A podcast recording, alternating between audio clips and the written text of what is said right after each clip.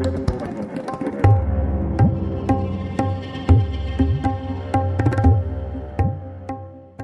right, so yeah, it's good to hear your voice again. Thanks, Mike. You too. How have you been all this time? Oh man, it's been crazy. I just had a second kid.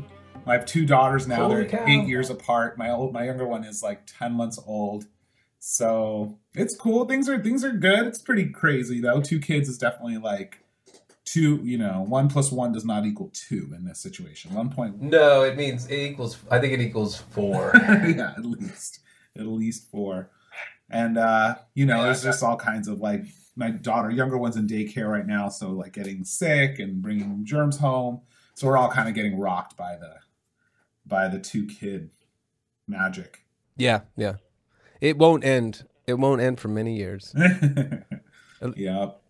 But things are good otherwise. It's been like at the house and just shedding and you know, working and you know, thinking about what the next big project's gonna be, basically, you know, keeping those juices flowing. That's awesome. Yeah, you uh you've kind of expanded. I mean, you were doing already uh, uh roughly this at least musically a lot of what you uh I mean, it seems like you're still uh, mixing in uh jazz and improv with with traditional Indian music, but you've it looks like your band is larger. Well, like I've Or is it just definitely a rotating cast? Yeah, like it's kind of a rotating thing for me. I think that it's always like um, something that's just in, in evolution, you know. And even like some relationships have been going for a long time, like certain projects um, that I'm not like the band leader for, but I'm like a founding member or something like that, right? So like a big part of the development of the sound was my role and creative role and all that kind of stuff. So those projects kind of continue to stay and they continue to evolve in their own trajectory. And then other things kind of pop up and meeting new musicians, great musicians in New York City, um, some that like come in from out of town on a regular basis from Europe or wherever. So it's just really a constant influx of creative and just really brilliant musicians. And I think that that makes it exciting to just be open to possibilities. And then, yeah, and then the past like seven years or so, I've been working with this really great collective called Brooklyn Raga Massive. And I kind of, I'm one of the founding members of that. And it's been a really great journey of like working with other musicians who were inspired by Indian classical music.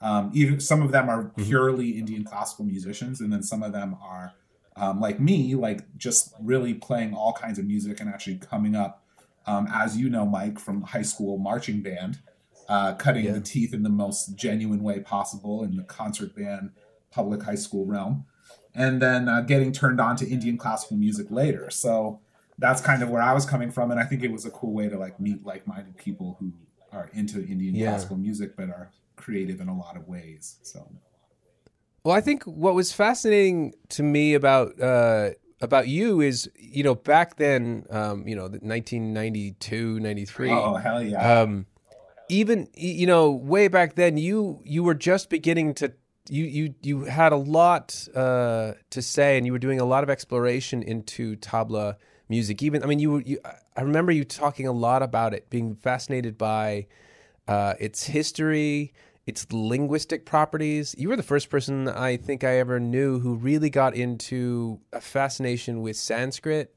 oh and uh, and how that tied in musically. I, I mean, we talked about it last when we recorded the Tabla Library, you know, which was still what ten years, yeah, no longer than that. After that, fifteen years later than that. yeah. But I mean, even through that time, you had been fascinated. You were you.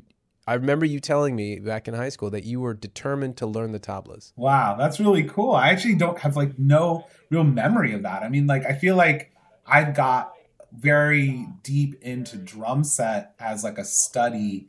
That kind of I don't know. I mean, I would say I'm, I was probably like more of a victim of like colonized music learning, right? Because like like basically there was no space in my vision to like Yeah. incorporate Indian classical music and tabla until I started learning jazz more seriously and started to learn about my Yeah. own creative intention. And then I think after I explored that and I got a degree in Western classical music where I learned, you know, vibraphone and timpani and all these other instruments. And then I did a 180 and I didn't want to do written music anymore. I wanted to go into jazz music and play free improv and and you know the classic American songbook of like jazz standards, which is really like about blues and and about improvising and finding your voice, right? So like I wanted to get back to that, which I Mm-hmm. actually feel like I was more very turned on by when we were in high school, you know, like just the creative energy Yeah. and really like letting loose. And so I, I don't remember tabla being a big thing for me, but I do remember like later on, I was hearing from a lot of people like that they heard tabla in what I would play on drum set, and there was like a natural connection that people were making. And I was honestly like, I'm always a little surprised. I'm like, I'm like, wow, how do you hear that? Like, where's that coming from? And then I think as I started to my own curiosity start to build, I was like, well, I should study this. Like, I and I was also kind of intimidated. I mean, it's like a huge instrument to undertake, and so I was a little bit nervous to try and do that because, like, I was like, you know, I got my degree in music, so I know what it takes to like work really, really hard to spend hours a day in the practice room to get Yeah. really, really good at something. And then I I had heard that Indian classical music was like just absurd at that level. Like it's like people are like 12 hours a day, 15 hours a day.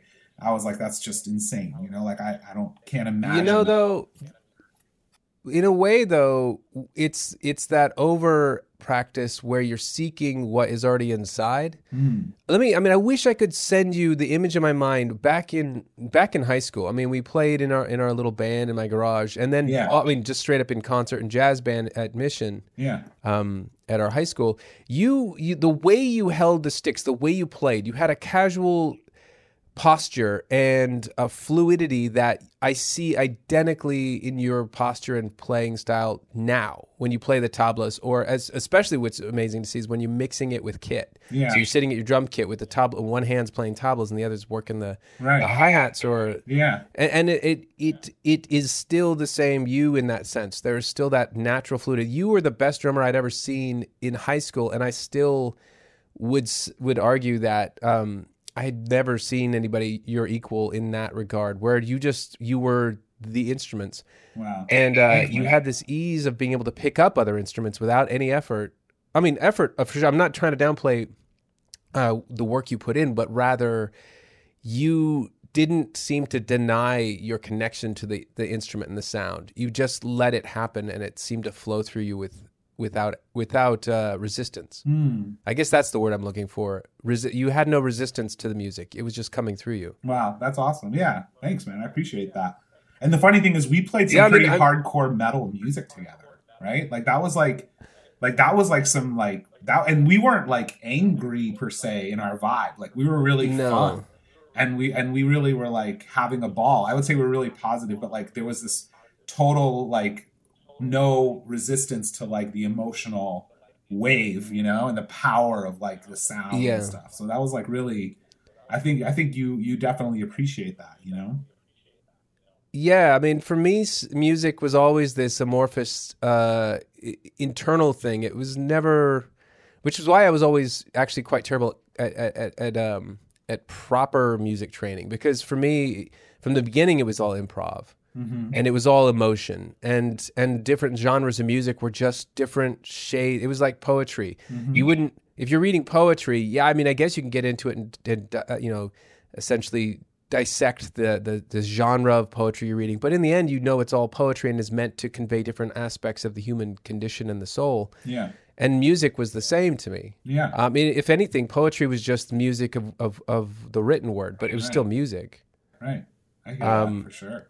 And and I think yeah. So in in seeing you know that's why I, always thoroughly enjoyed being with uh, with you in concert band. You um and and in a band you you just had this natural ability to just jump in and work with what was happening musically Yeah. and find ways to improve on it, like to to lift it up. And um, you know, I I I think that's um, that's what's unique about you, and I think what what sets you apart as a tabla player is you have the ability to pull that deep, deep ancient style out without a filter, without pretense, and let it seamlessly mesh with um, the music that's happening in the moment. Hmm. It doesn't feel forced. It doesn't feel fake or colonized in that sense. yeah. Uh, yeah. it doesn't feel like you you were an outsider. I mean, even you know, as a you know, as an Indian kid coming up in the United States, and then kind of like retro, you know, I guess retrospectively, like reaching back,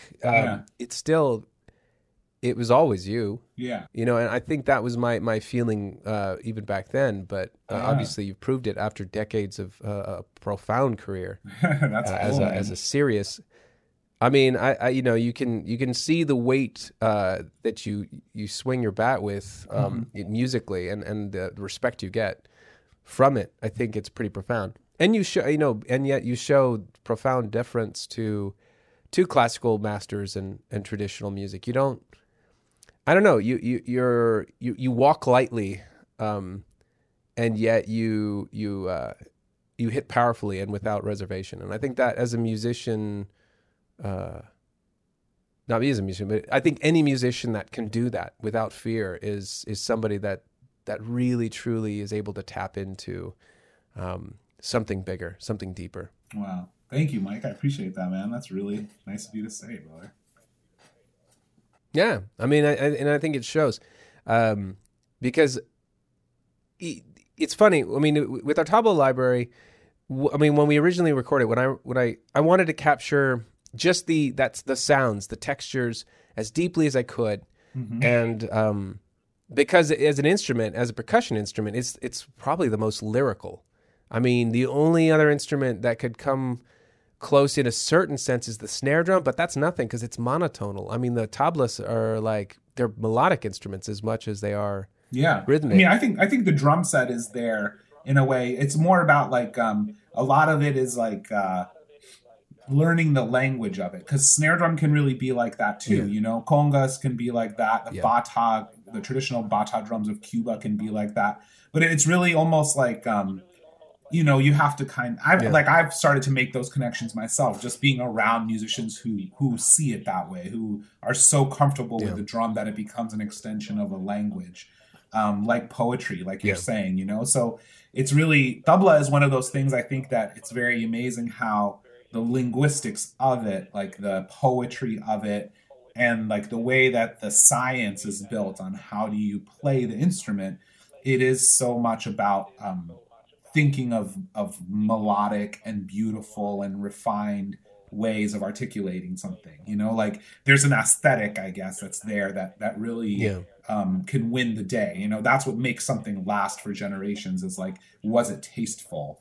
Was it really like um, did it really like accentuate something and elevate something in, a, in an intellectual way or in a you know um, colorful way or in a new way you know? So it has to it's like nothing is really taken lightly with the tabla right? If it's like if it's something that's kind of casually put out there sometimes it doesn't get Mhm. the propers you know? While while sometimes with drum set it's like the slickest easiest thing will be like the thing that everybody loves right? Like drum set is this almost like a folk drum um, of america right? Where like kids learn to Yeah. play rock beats kids learn to like you know play james brown stuff and that's just the language of that drum.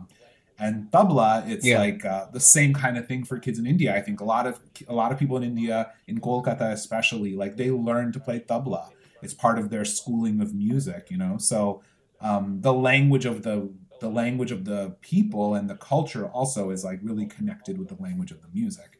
So i think that all makes it a super melodic instrument Yeah, I think what's what's what's fascinating about tablas too um, is it it maybe because it's older, maybe because um, it's got the you know it's got connections to sort of ancient Vedic traditions. Maybe um, the way that the, the the musical language associated to it also connects to deeper uh, esoteric or metaphysical languages or ideas. I think that's what's fascinating about it is that the sounds of the tabla are very vocal in a sense, very um, like a type of, of of speech in a sense, and it some of the sounds, especially the way the bayan bends kind of work, the way they they you know everybody thinks of the term water drop, but that's not it. There's something about it that scratches sort of deep in the brain at um, at at aesthetics and feelings um, that don't have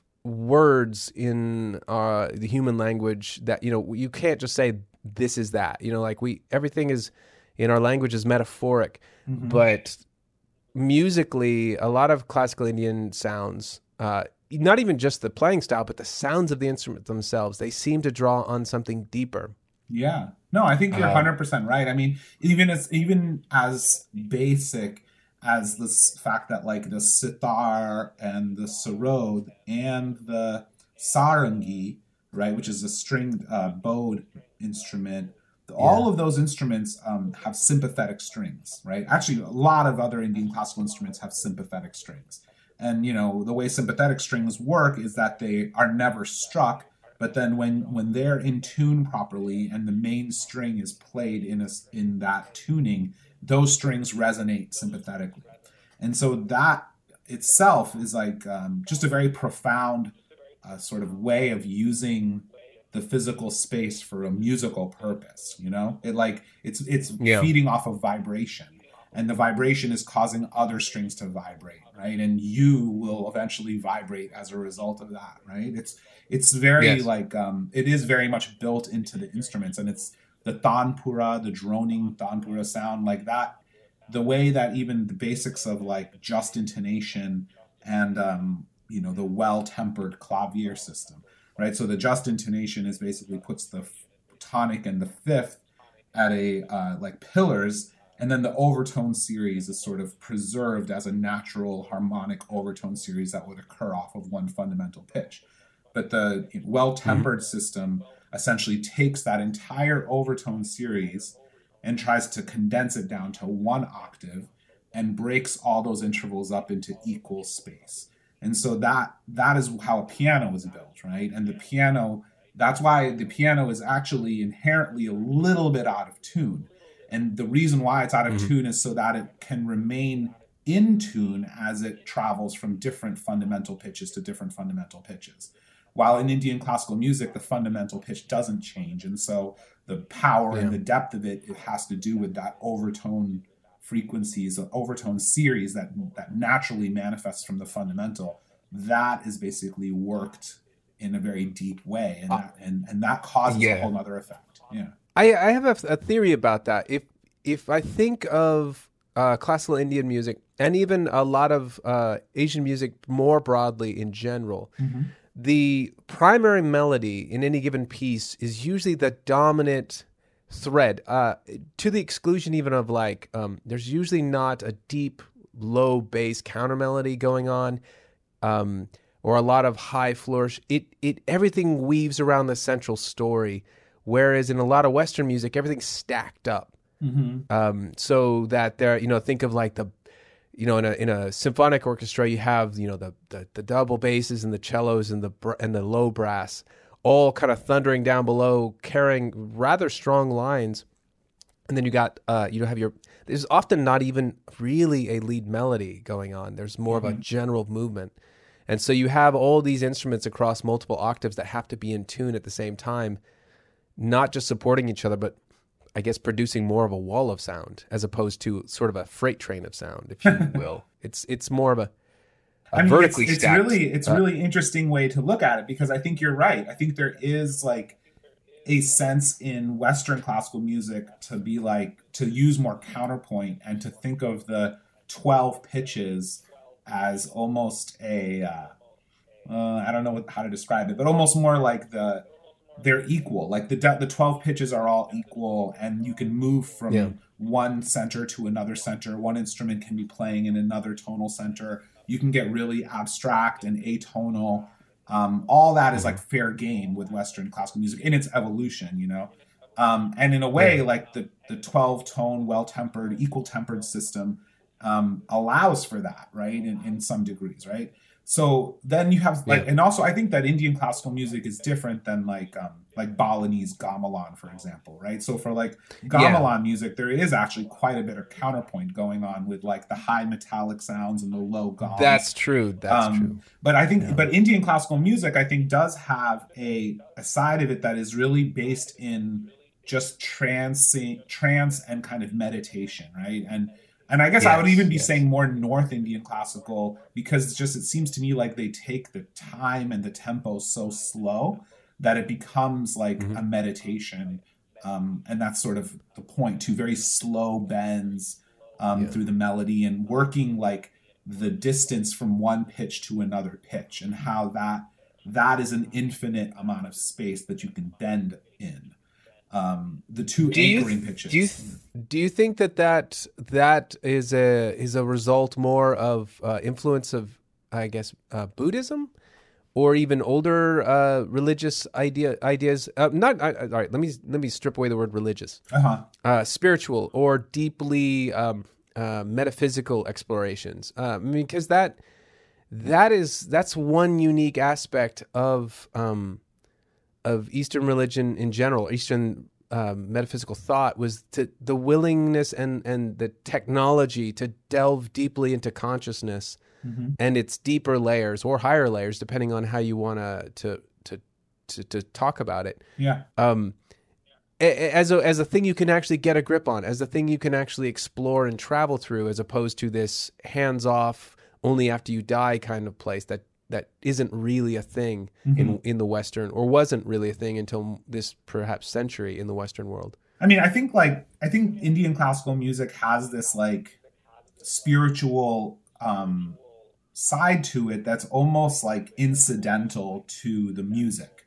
So so like the the musicians who play Indian classical music, like the greatest musicians, some have been Hindu, some have been Muslim, um, some have been you know not subscribing to religions, and I think like it is really about um, like some great maestros have really said, like Pandit Nikhil Banerjee, who's a great sitar maestro, said that like the whole purpose is just to lift up the consciousness of the audience, to lift the audience up, right? To elevate the the mind of the audience. And so like that is like it does sound a little bit like it's in the mind, but it, there is a spiritual thing there. And when you listen to someone like Nikhil Banerjee play, like, and you even hear about him as a person, you know, he shied away from the limelight. He never wanted to be considered a guru. He never like wanted to be put up on a pedestal. There's videos of him performing where it looks like he's literally hiding behind the guitar. I mean the sitar, and he's like playing some of the most stunning music. I mean, like people consider him like the John Coltrane of Indian classical music. You know, like he just was like like a like a super being that was here doing stuff that no one thought was possible on the instrument. You know, and and even with John Coltrane, like I mean, he was obviously so um, Christian, but like I feel a spirituality with Coltrane's music, you know, and, and that kind of thing Yeah. is so connected to the same spirituality I get from Indian classical music. Um, so I, I do think that it is like um, like tapping into an energy. I think that's sort of maybe Yeah. more what's at the core there. It's like that's why kind of like late period Coltrane can be so out and so um, abstract and atonal and for some people very hard to listen to. And then there's also this other side of Indian classical music where it can be played at like this fast jhala tempo, which is like so fast that it's actually very difficult to listen to if you were just to listen to it, right? It almost sounds like cacophony um, because it's like Yeah. the intonation is going out. Can, are these musicians actually able to play together right now? Like, are, you know, is it what's the heck's going on? Like, you know, that kind of feeling is there, and it's also shared, I think, in the way people sometimes experience late late Coltrane. And to me, that's a very profound connection. That that is almost like the brink of a spiritual um, awakening of some kind. Like you've been taken to the brink of what you thought energy could be capable of.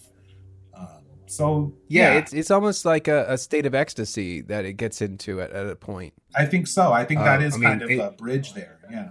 Yeah, it gets into that sort of whirling dervish kind of, uh, where you're almost in a, beyond trance state. It's almost like a fugue state, but not uh, not in a dark sense. More of a, uh, you're just sort of in the flow, and it's rushing so fast. There's no more control at that point. Right. Right. But And yet there is there and is that's the like yet there is like an incredible amount of control that that has gone into sustaining that and creating that. Yeah, And so like it's like um, I- it's almost impossible. It's like what you're seeing is impossible and that makes Yeah. that elevates you a little bit, right? It, it's like suddenly yeah. yeah. I would digress. Uh, when I say not in control, not under conscious control, Mm-hmm. not or not under um, not under the control of the will, but rather under control of, uh, uh, I guess, something deeper, Yeah, yeah. um, where you're so. just right. You're surfing the wave. Right, right. I hear that, man, definitely.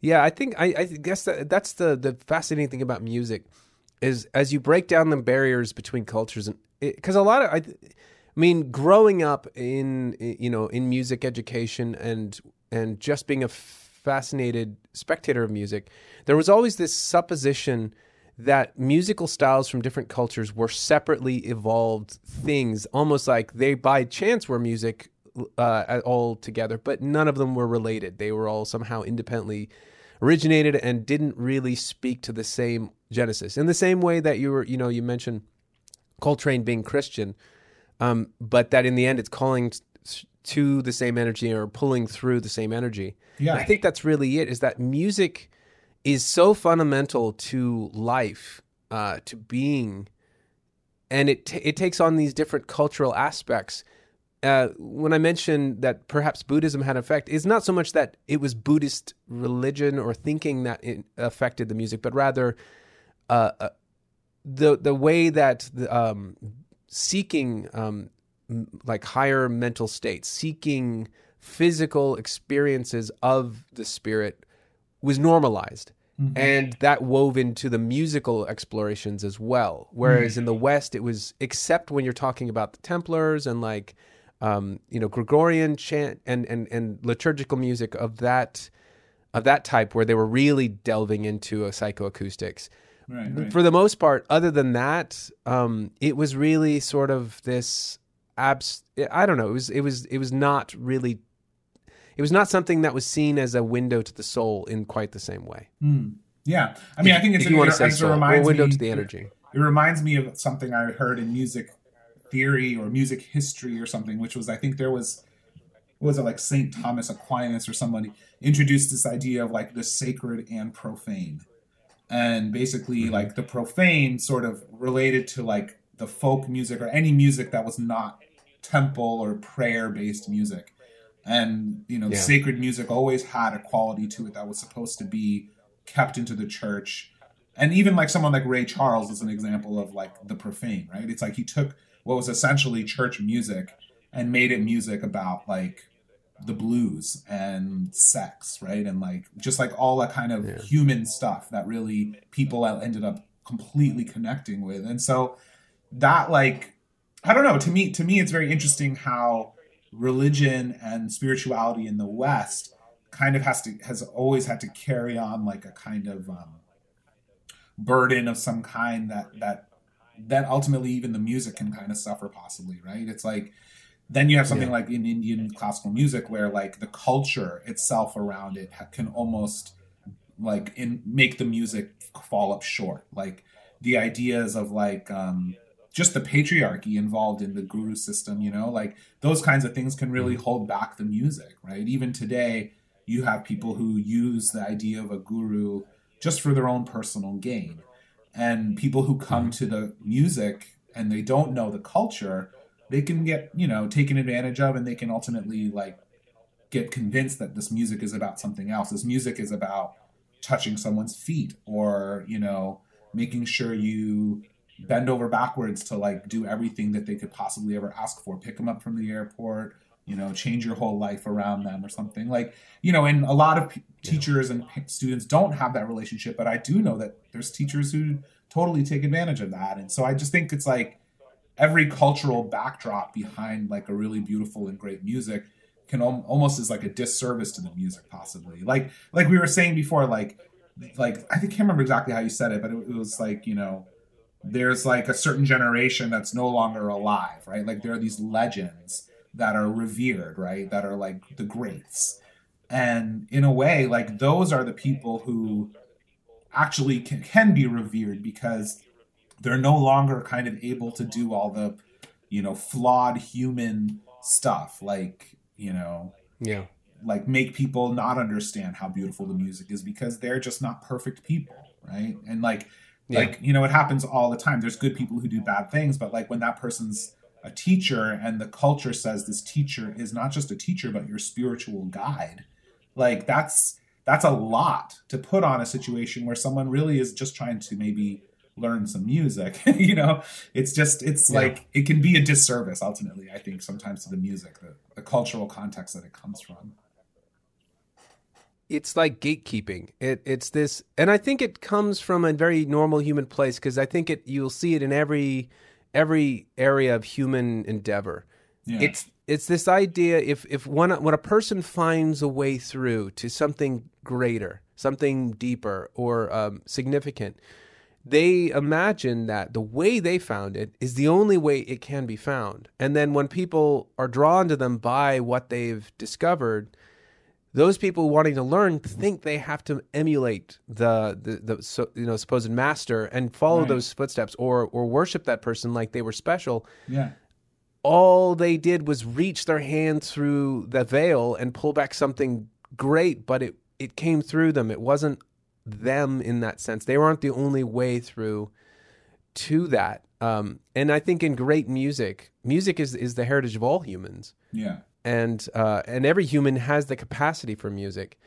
It's obviously you know uh, when I think of somebody who was in, innately wired for music as as a just just on a on a profoundly you know fundamental level. I mean, somebody like you comes to mind without a doubt because music was just um, it just always seemed to be part of you. You uh, you had a way of looking at music and still do uh, and and and expressing it. That's when I say effortless. It's not that you uh, you don't put profound effort into practice and developing your skill, but rather you don't resist the music that comes through you. It seemed when watch in watching you play, it's there's an allowing, there's a, a fluidity and a non. Uh, you're it's almost like your hands follow the sticks rather than the sticks being uh, just merely extensions of the hand. Does that make sense? Yeah, totally. I like that. You it's like you're following the music that's that's already there, yeah. But that. you're not. But it's following it simultaneously. I'm gonna write that down. If I use it for an album cover, I, I'm not gonna give you any credit. Okay. Please don't. Please. But don't. of course, there will be a video I- video podcast which will have the evidence. Yeah. Uh, but I mean, I think that's true. It's like you're you're, you're sort of um, you sort of embody um, uh, presence in the moment in in music without it being this performative thing. Yeah. That's I guess that's what I'm getting at. You were never a performative drummer. You never. Uh, I mean, you you can do tricks. You you always could, but rather you would play, even you know in in our garage band or everything. You always put everything into whatever you were playing. You never phoned it in.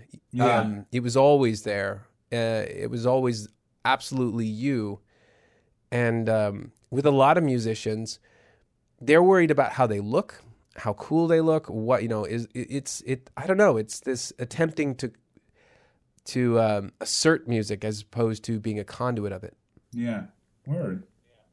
I appreciate. That. And that. I don't want to. I'm, I'm not trying to diminish. Yeah, I'm not trying to diminish the creative process of of crafting music and intentionally creating music, but rather when it when it's time to let it flow out, that's the time to to peel away the personality and let that music through. And I think you just innately have that. Um, Thanks. Nice. in in in a sense, when we recorded the tablas, I'm going to jump back to actual, I guess, Sure, more yeah, yeah. topical stuff.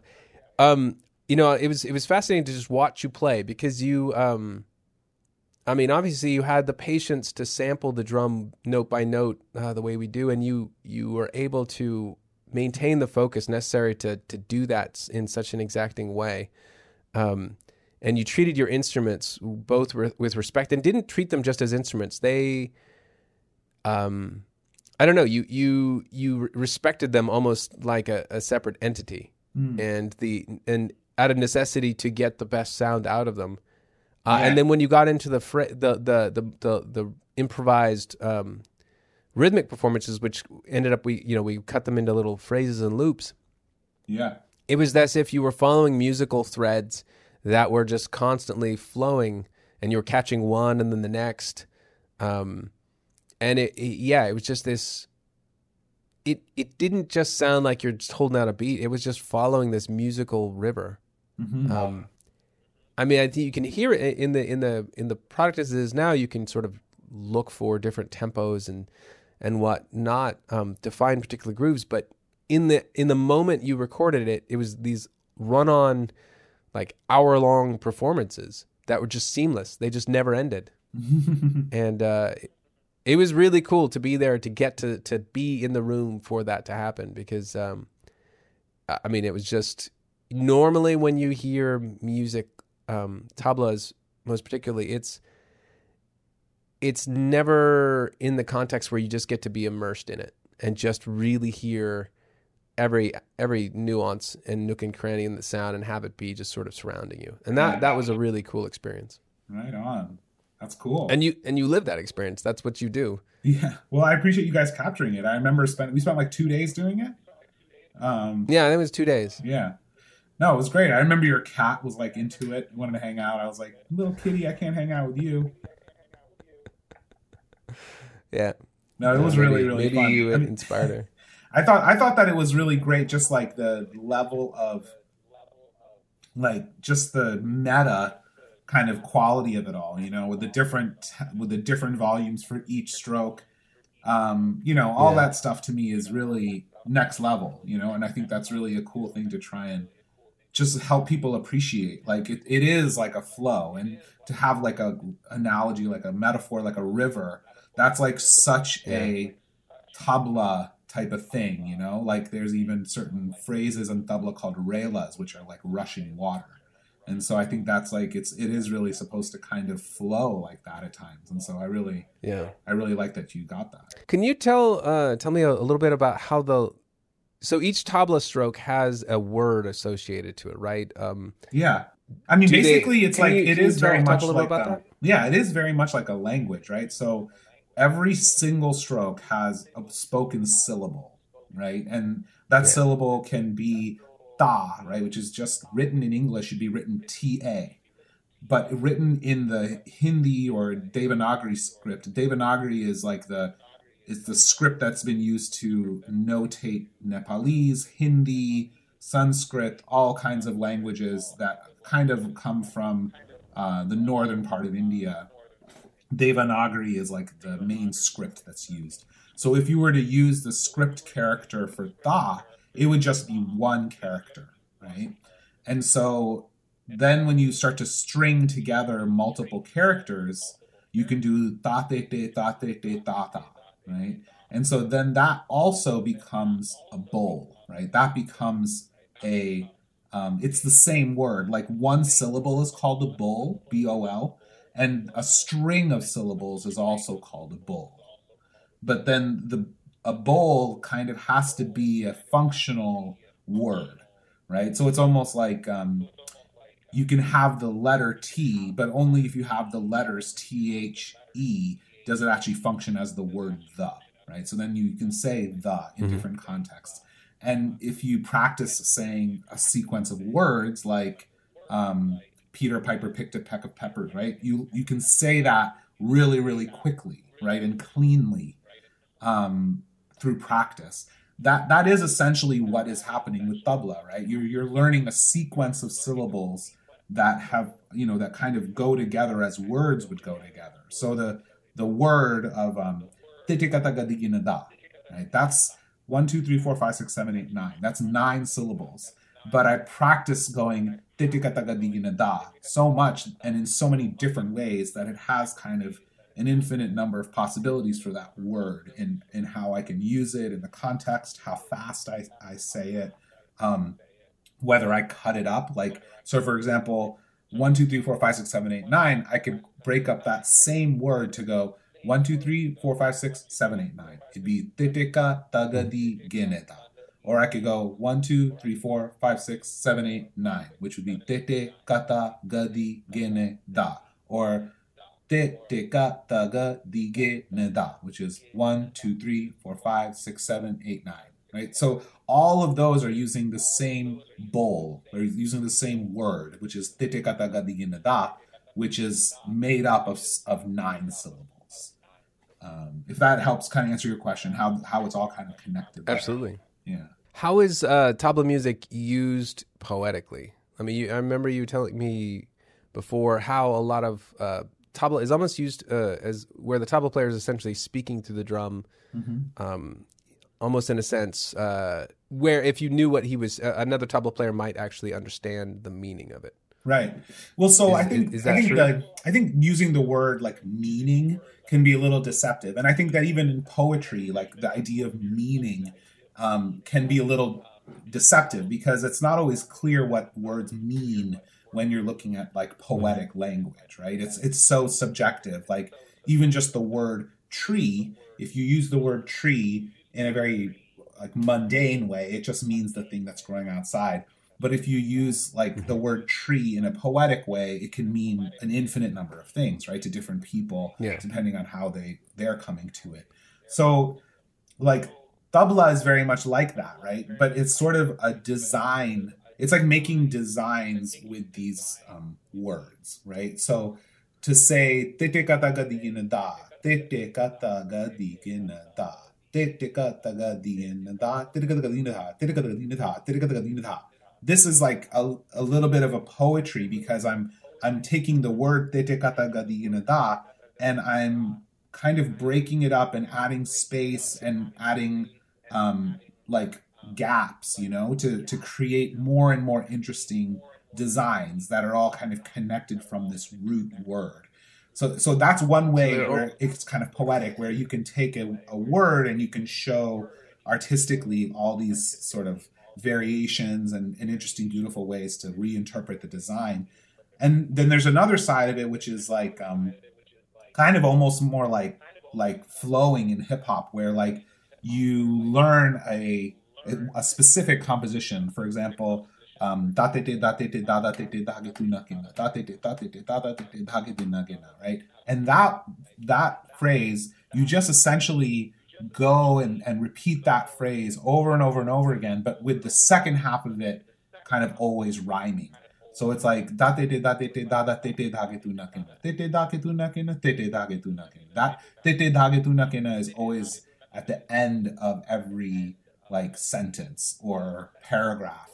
And so it becomes something where in the first part of that you're improvising and you're using the basic bols that are in the composition to think of new ideas and think of new designs. So, for example, if we're saying da te te da te te da da, that's the first part, and te te da ke na is the second part.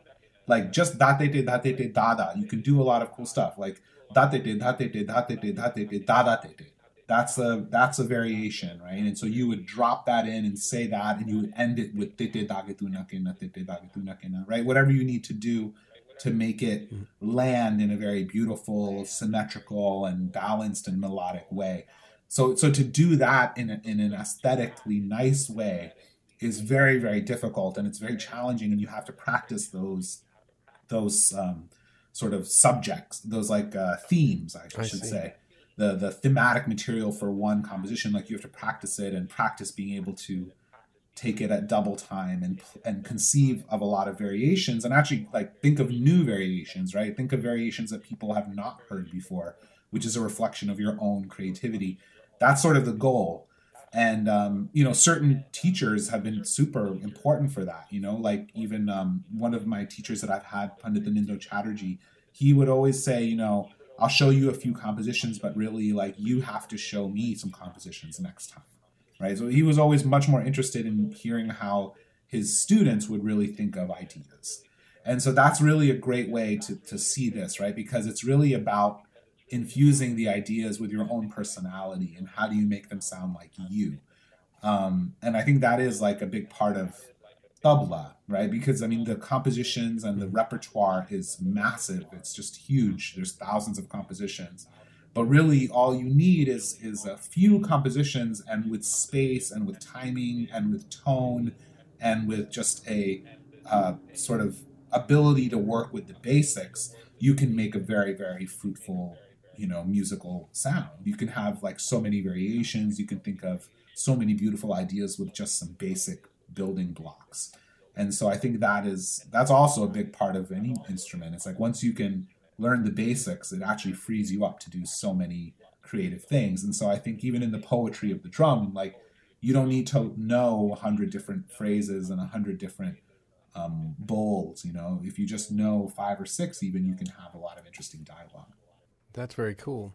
How does um time uh, timing or time signature is a lot more fluid um, with I mean with classical Indian music in general, but I think it's most pronounced with tablas because they're um, I mean they're the ones that get to be the most um, intricate, I guess you could say.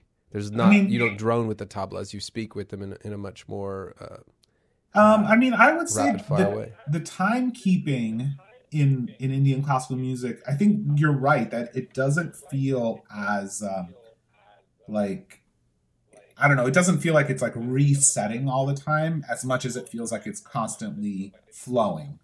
Um, like Mhm. there's a there's a steady momentum, and I think that personally, I think a big reason for that is the cyclical nature of the t- of the time signature, right? So it's not it's not a linear time signature in the sense of where after um, four bars, uh, four beats per bar, then you're back at the beginning of the of the chart and you go back you hit the repeat sign and you go back to the beginning or something like that you know? It's like it's actually literally like a like a clock face right? So when you travel around the clock at at 11:59 you know 1 minute later it doesn't go all the way back around and reset. It essentially just continues to go but you've got you're going through another cycle now right? So it's it is a Mhm. it is a constantly in motion kind of thing. And that's why also in tabla a lot of times when the tabla player is just holding down the time for like a sitar player or something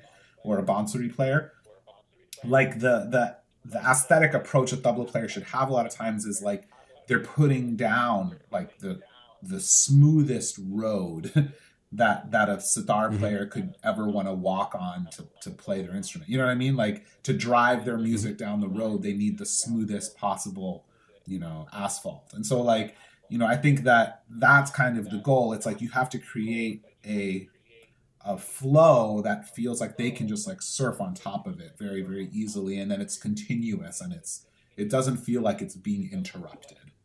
And I think that's That that's sort of of the sense. goal. Yeah.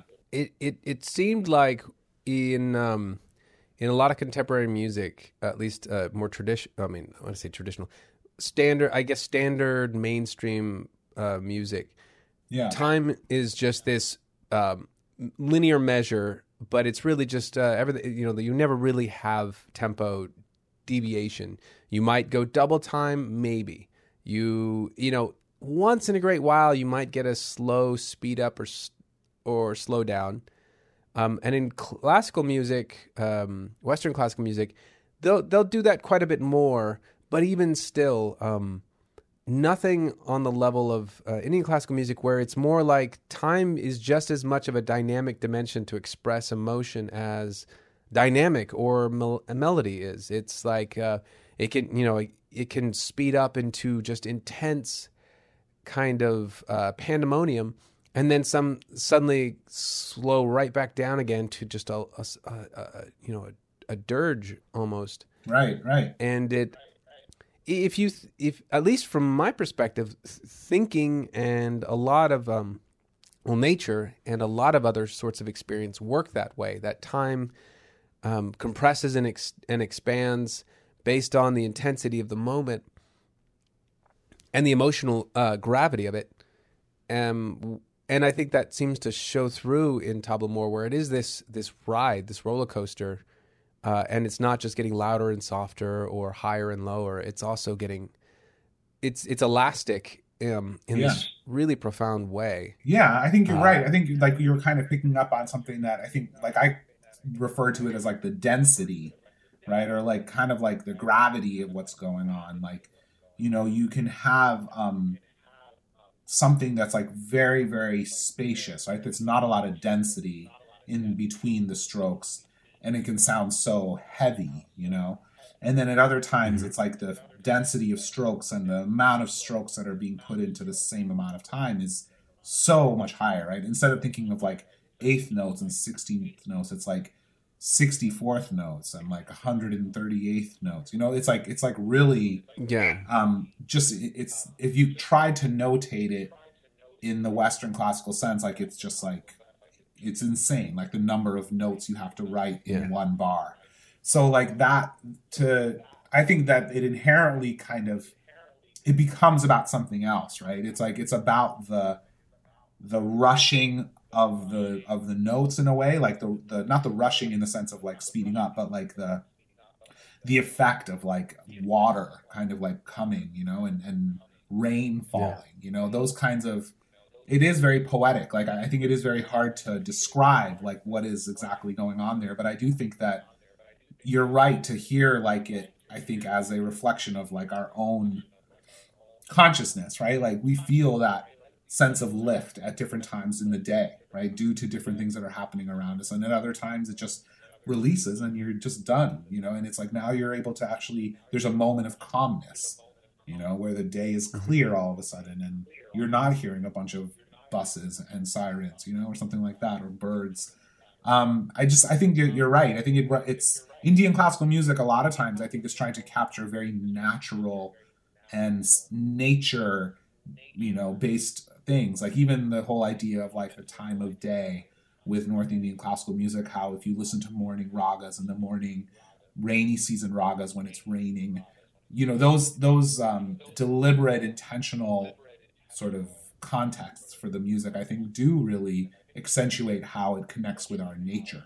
So I think the music is totally trying to do that. I think you're right. What I think it's beautiful about this time we're in now is I mean technology has allowed it and but more importantly it's coming through the people that are who are um, like you who are com- are fusing these disparate well what seemed to be at one point disparate styles of music and theories and philosophies of music into um, clearly um, harmonious uh, new ways of expressing it. You know, there's no doubt. It's not just like, I mean, the early experiments, I think, in the nine, 80s, 90s, I mean, earlier than that, even back, you know, into sort of the post war era um, in the West, where Eastern music was starting to infuse, that, that often felt like it was almost like playing um, like a loop on, you know, it was sort of injecting something into it, but it was never really a true fusion. Mm-hmm. And, um, in a way that didn't say this this is a fusion of even. It, it, it's now it becomes possible simply to let styles be these multi-influenced um, chimeras. Yeah. Yeah that, totally. that don't that yeah they don't seem you know it's, it's there's no asking for forgiveness or permission or even expecting the listener to say ah oh, that's this and that. It's more like the listener just hears it and just feels it and that's it you know, yeah. it, it, in and of itself, its own essence is is a fusion of him of these forms, but it's not just a byproduct of them. It becomes its own new, better thing. Yeah, yeah. Uh, better is maybe not the right word, but new. Um, well, it's yeah, very. It's, com- I would say it's much more like relevant. You know, like this. It's reflective yeah. of where things are at today. Where can people find your music and your projects? So a lot of my music's up on Bandcamp. Um, there is quite a bit of stuff on, on Spotify and those platforms, but everything is available on on Bandcamp, which is cool. I've been sort of um, limiting what I distribute on social media platforms at times, um, but you know, just in an effort to figure out what the hell's going on with distributing music at an independent level. Mm-hmm. Um, so Bandcamp is great, and I definitely have several releases up there. Um, very proud of like everything I work on. I think, as you know, I like you know, I try and keep it very much about music that I love. And so a lot of my collaborations have been evolving. I've been working with some really interesting musicians, one particularly this theremin player from Vienna named Pamelia Stickney. And she's been really, really interesting. And um, theremin's been such a cool instrument to collab with. So, you know, we're going to be definitely doing some things in the Brooklyn area. You can go to my website, sameergupta.com. I try and keep that linked up with all my recent stuff.